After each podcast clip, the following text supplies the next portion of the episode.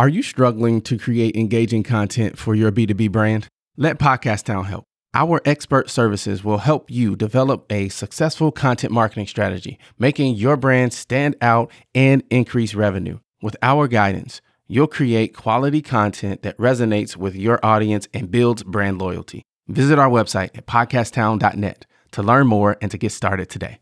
We help you launch, grow, and maximize.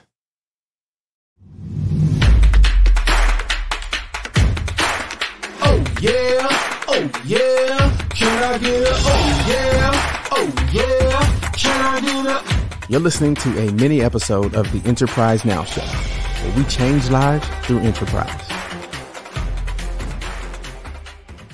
So, how does one begin the process of building a pen holding, handwriting robot?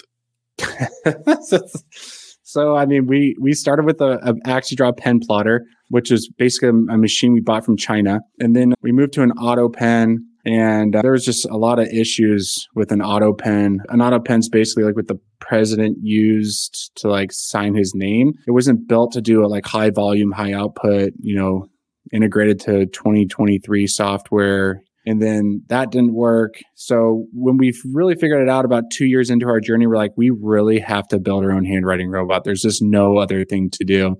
Again, I'm a guy who asks questions. I'm not afraid to ask for a meeting. I mean, but you didn't like Google it though, right? Like you didn't Google how no, to build. I a- started with having lunch with somebody who was in his 50s, who's built a successful business and said, Hey, this is my problem. This is what I'm trying to do. Like, what do you think I should do? And the guy introduced me to, I didn't even know. I thought engineers were just like people at home. Like he introduced me to an engineering company. I was like, oh, there's actually like engineering companies here in Phoenix. So I went and talked to that guy and we went through what they call a phase zero. A phase zero is basically you tell them your idea, you show them, you know, what you're trying to do. They dig into it, research it, build you a plan and give you a quote. And I did that 14 times because this, I knew this project was going to, I mean, we spent over 800 grand on this.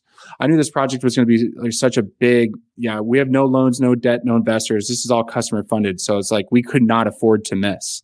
So I went through that process 14 times. Again, I have a sales and athletic background. Like I was afraid to make the wrong decision. So what I did was I would take phase zero, number one, take their name off, their numbers off, and I would take it to a different engineering company and say, Hey, here's like an idea. We're working with another engineering company. This is the project we're trying to build. Will you quote it for us? So, you know, will you go through a phase zero for us? And we did it 14 times. And we just kept handing it back and forth. We give it back to somebody like, Hey, I have some questions. What do you think about this?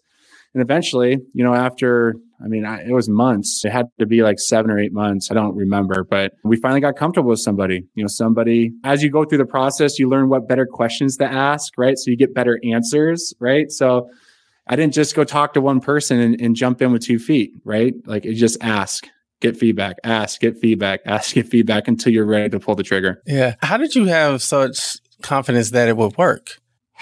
So the robot or this company? The company. I believed in it from day one. I grew up without a cell phone. I got my first cell phone at 16.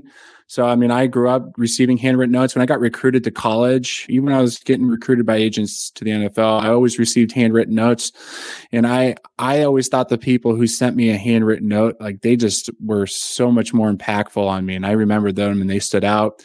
And then it was just like the era we were living in. It was all a digital era. I actually tested this as a medical sales rep. And th- like that's where the pure, real entrepreneurial seizure happened. When we got that AxiDraw pen plotter, I pulled a like a list offline, a free listing service of 500 clients I was not working with when I was still a medical device. And I sent out 500 handwritten notes. It took me about a month to write them. It was a really painful process.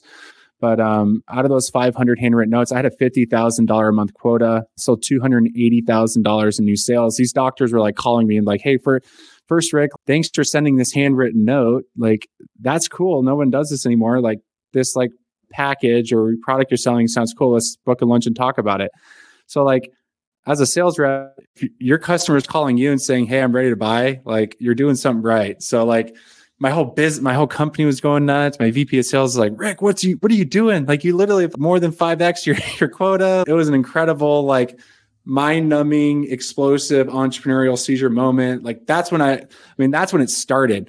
But, you know, we live in a digital era. Everyone's doing the same thing. Everyone's doing email. Everybody's doing phone calls. I was the same rep doing the same thing, knocking on doors, trying to book a meeting, doing the same thing. And this was just a way for, from first world experience, like seeing how it worked, I was like, this is an opportunity. Like if we can help client, like people engage their clients in a more personal way, they're going to have the same results. And it's just evolved over then, over over time, over the last five years.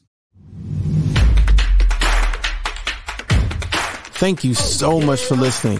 If you got value from the show, all I ask is that you share it with one other person you think would also enjoy the content. And we would love to connect with you on social media as well.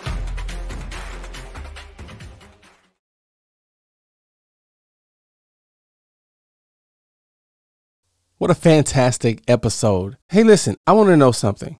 What is the top concern that you have in your business? Is it sales? Is it marketing? Is it finance? Operations? Shoot me an email, mayor at podcasttown.net. I want to start a conversation around these areas of business and how we can work together and help each other shine even brighter.